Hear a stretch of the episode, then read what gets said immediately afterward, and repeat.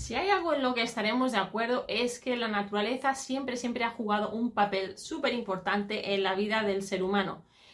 Y según mi opinión, la naturaleza tiene dos vertientes eh, y vas a estar de acuerdo conmigo. Por un lado, tenemos que la naturaleza se presenta como nuestro hogar y es proveedora de alimentos, pero también tiene esta parte negativa, tiene esta dualidad, eh, esta parte negativa en la que se nos puede presentar como un lugar hostil debido a temporales, a inundaciones, a sequía, a fuego, animales peligrosos.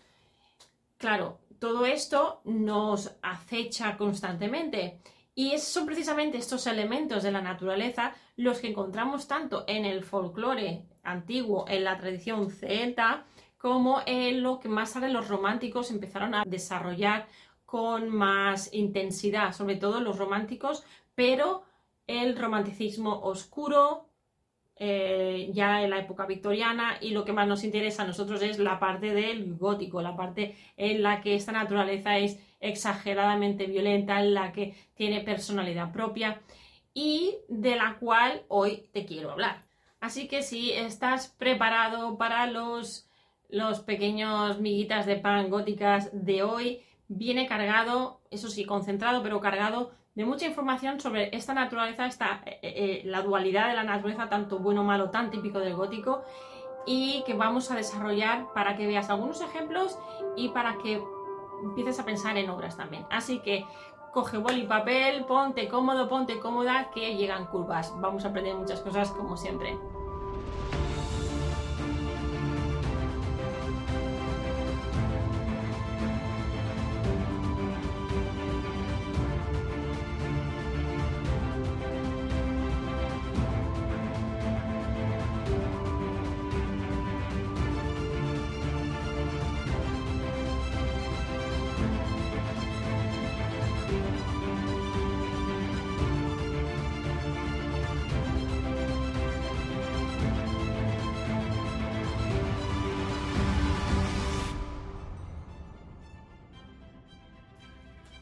Hola amigo gótico, amiga gótica, ¿qué tal estás? Soy Alice y estás en Gothicland nuevamente en este lugar donde te ayudo a conocerte más a ti mismo, a ti misma y a trabajar tu propia identidad a través del conocimiento de la literatura gótica, del modo gótico, de todo aquello que no vemos pero que está entre, bueno, entre estas aguas, ¿no? Entre, entre, estos, entre estas fronteras. Bien, hoy te quiero hablar del antiguo papel de la naturaleza en la literatura gótica. ¿Y por qué digo antiguo papel? Bueno, pues porque la naturaleza siempre ha estado presente en las obras literarias. Lo vemos ya en la, cultura, la tradición celta, la importancia que tiene la naturaleza, los ciclos, y también lo vamos a ver eh, mucho más tarde con los románticos. Lo vamos a ver siempre, pero en el romanticismo hay como un momento en el que se recupera todo ese aspecto de la naturaleza que llamaremos lo sublime. Bien, pero antes de entrar bien bien en materia, déjame recordarte eh, que te puedes suscribir a mi boletín mensual que es gratuito para conocer más de todos estos temas de forma mucho más elaborada, mucho más extendida. Es una revista en la que te explico varias cosas, si tienes curiosidad sobre lo gótico, para que aprendas qué es, cómo detectarlo, pero también si escribes o si eres, eh, estás empezando a escribir algún manuscrito, pues te puedo dar eh, algunas pautas para que sigas trabajando este aspecto.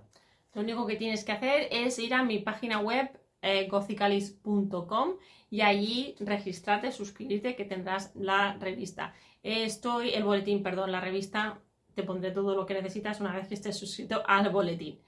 Bien, como iba diciendo, em, en nuestras migas de pan góticas de hoy te quiero hablar de, esta, de este papel tradicional de la naturaleza en la literatura gótica y cómo los primeros, las primeras muestras de esta dualidad de la naturaleza la encontramos ya en los románticos.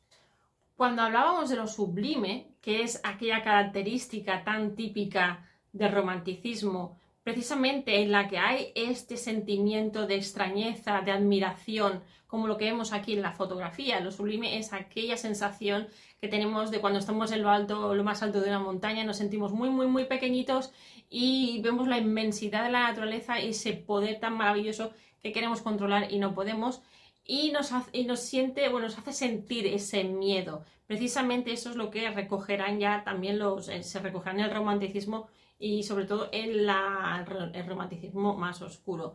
Si no sabes bien bien o te interesa bien saber eh, más de lo sublime, tengo un vídeo que hice unos directos hace unos meses en la que me centro bien y te explico bien eh, no tan solo que Edmund Burke fue uno de los primeros que se, que se le adjudica el, el, aportar el aspecto de lo sublime en el romanticismo y en la literatura gótica, sino que también eh, en ese vídeo te hablo un poco de dónde viene el origen, origen, origen, origen de este concepto de lo que es lo sublime. Eh, pero para ello ya te pondré el enlace por aquí por la pantalla. Bien, como te iba diciendo, eh, hay algunos poetas y escritores del romanticismo que ya nombran este aspecto de la naturaleza en sus obras y en su poesía. Em, para ello voy a hacer servir un ensayo y no te voy a, no te voy a nombrar todos los, escritores, todos los artistas que se nombran en el ensayo, pero para que te hagas una idea, vamos a empezar primero definiendo esta importancia en general de los románticos para introducirte este ensayo. Escrito por Ignacio González Almodóvar, eh, con el nombre Nature in Gothic and Romantic Literature, él nos dice que para los románticos la naturaleza se convirtió en un motivo central en la literatura en esta época y que por otro lado que los artistas románticos veían un misterio poderoso en la naturaleza que desafiaba las convenciones artísticas establecidas. Bien, porque claro, ellos lo que querían era encorsetar y la naturaleza no se puede encorsetar, ese es uno de los aspectos. Entonces voy a dar aquí ahora dos de los ejemplos, eh, bueno, tres de los ejemplos de escritores que él nombra y te voy a añadir un ejemplo mío aparte porque creo que es esencial. Este de William Wordsworth y nos dice que para William una persona corrupta que quiere renovarse tiene que volver a la naturaleza, ya que hombre y naturaleza, hombre entre comillas, ¿eh? hombre y mujer, se han adaptado esencialmente el uno al otro. La mente del hombre y mujer. Es el espejo de la naturaleza.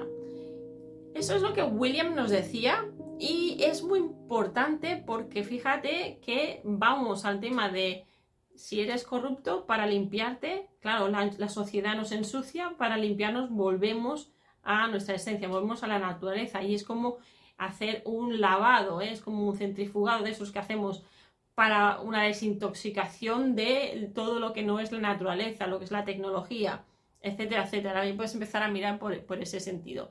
Pero otro poeta que también nos habla del poder de la naturaleza es eh, William Blake. De William Blake lo que tenemos es, eh, también se nos dice en este ensayo, es que in The Echoing Green de la obra llamada Songs of Innocence, él lo que hace es comparar la vida de los humanos con el proceso de un día y estructura el poema de manera que el amanecer representa el principio de la vida y el atardecer el final de la vida. Y claro, ¿qué estás pensando ya? Pues exactamente la circularidad de la vida, la circularidad del tiempo, de la que ya hablábamos en los vídeos anteriores, de la que ya hablábamos cuando te comentaba, eh, comparábamos la rueda mm, celta del tiempo, o la rueda del tiempo celta, y cómo esta circularidad y estos bucles luego se recogen también en la literatura gótica y estábamos mirando estos paralelismos.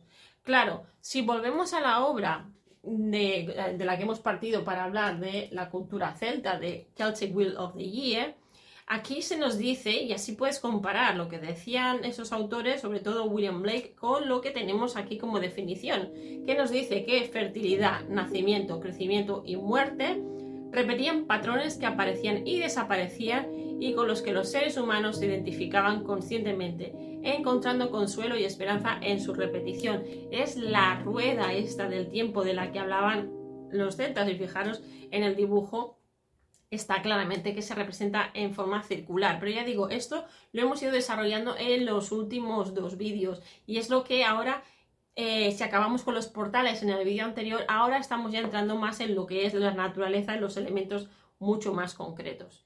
Y ahora sí que te voy a explicar, eh, te voy a dar un poco mm, de las obras, o, una de las obras en las que yo creo que se ve muy claramente el papel de la naturaleza, en la que vemos esta dualidad que es tan típica de la literatura gótica, cómo se ve en esta obra que a mí me fascina todavía y que sigue siendo de moda por los elementos tan eh, tan esenciales del ser humano, por decirlo de alguna manera, eh, es la naturaleza. ¿Cómo se representa la naturaleza en Cumbres Borrascosas? Y aquí lo que te voy a leer es el fragmento, uno de los fragmentos iniciales de la introducción, para que veas esta naturaleza tan tanto salvaje como que se intenta adaptar a las circunstancias, pero que los personajes también forman parte de ella, eh, entran en la casa, salen ellos hacia ella, es también cobijo. Eh, hay muchas referencias que te podría haber puesto aquí, pero esto lo desarrollaremos en la, revista. Eh, por lo pronto, ahora mismo lo que me interesa es que te quedes con esta información. Y es que se nos dice en esta introducción que la, novela, esta novela, es una parábola de un equilibrio natural disturbado por una fuerza externa. En la turbulencia que se da con la llegada de Heathcliff, Catherine, una hija de la tormenta, a pesar de su afinidad con Heathcliff, se provoca en ella un matrimonio antinatural con Edgar Linton, el hijo de la calma, lo que Cecil llama el orden cósmico. Tan solo queda ahí restablecido cuando Heathcliff es asimilado con el cuerpo de la naturaleza. Bueno, esto ya ves aquí toda la información que tenemos. Ya es que simplemente en esta introducción ya se nos hace referencia a los personajes con adjetivos eh, de la naturaleza mismo, antinatural, tenemos eh, que es hija de la tormenta, pero es que luego, cuando estamos leyendo la obra, hay muchísimas referencias también a la naturaleza. Los personajes van hacia ella para escapar de este encorsetamiento social del momento, es en los páramos en los que vemos realmente que los personajes pueden ser libres, Catherine y Heathcliff juegan ahí, luego este sentimiento, este sentido de la circularidad que también vemos luego en los personajes, pero bueno, esto todos esos elementos de los que hemos ido hablando en los últimos vídeos con referencia al círculo, al el tiempo, esta circularidad temporal, este bucle, el fantasma aquí metido, eh, todo esto nos sale también en esta obra. Por eso digo que el que quiera saber, saber más, eh, en, la, en, la, revista iremos desarrollando estos temas también. Entonces, esto está muy, muy ligado con un aspecto que es bastante nuevo. Eh, que sería como un subgénero o una rama de lo que es el género de la literatura gótica y que se llama ecogótico. Ya la misma palabra ya te puede empezar a dar pistas. Lo ecogótico es, es la parte de la literatura gótica que se encarga de trabajar el aspecto de la naturaleza, de ver eh, cómo nos relacionamos con ella, este distanciamiento que ha habido debido eh, a nuestras nuevas necesidades, a la industria, a la sociedad que hemos ido creando. Esta sociedad, esta naturaleza ahora se nos empieza a echar encima y nos viene con eh, consecuencias. Entonces, lo que te voy a enseñar aquí es, después de hacer bastantes investigación y leer bastantes em, ensayos y seguir em, los, las personas, las figuras más relevantes hoy en día de, la, de lo que es el movimiento ecogótico, te voy a hacer una reflexión que es mía. Y es la siguiente. Cuando hablamos del ecogótico, lo que tenemos delante es una naturaleza rebelde en términos de es hora de pasar factura, debido a lo que le hemos estado haciendo a nuestro planeta durante años.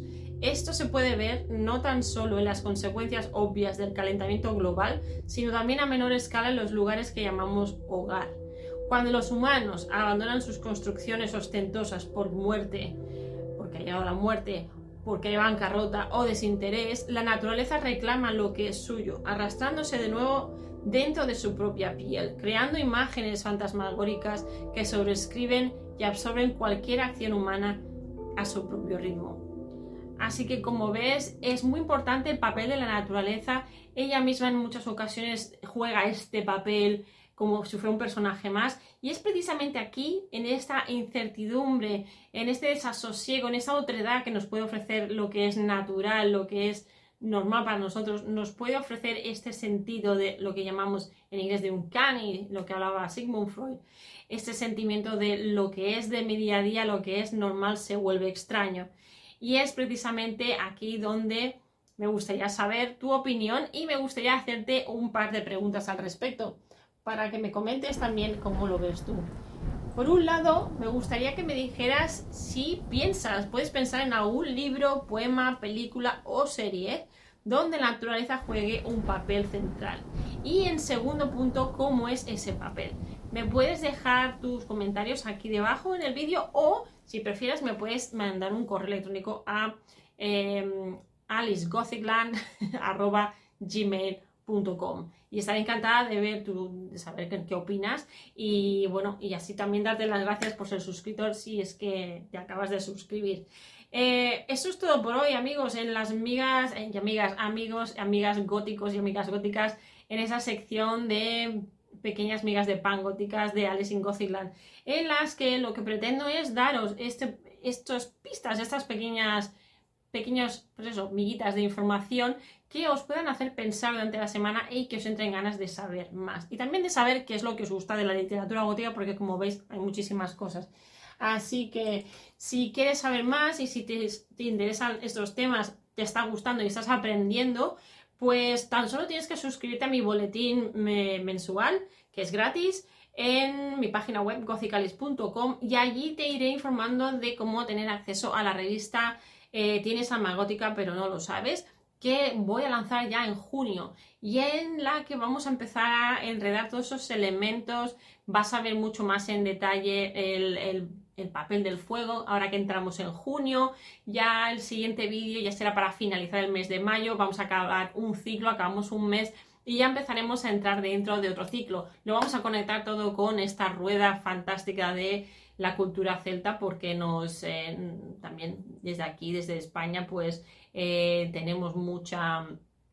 Eh, mucha herencia y continuamos siguiendo y replicando algunos rituales. Esta, este, esta sensación circular de la que te, hablaba. Eh, entonces, bueno, nada más decirte que si te ha gustado el contenido, por favor, pues que te suscribas, que le des al like, le des a la campanilla, comentes, eh, compartas, lo pases a los amigos, lo que quieras. Que si quieres donar, que también puedes ir a mi página Coffee y hacer una pequeña donación para que podamos seguir trabajando en este proyecto. Y que bueno, espero que te haya gustado este episodio número 12. Si no has visto los otros, hecho algunas referencias, puedes ya irlos a mirar. Coméntame qué te parecen y hasta la semana que viene con mucho más contenido. Eh, ya te diré de lo que vamos a ir hablando. Seguramente empezaremos a escoger uno de los elementos. Aquí te dejo para que hacer un poco de boca. Y bueno, si tienes alguna sugerencia también me lo puedes hacer saber.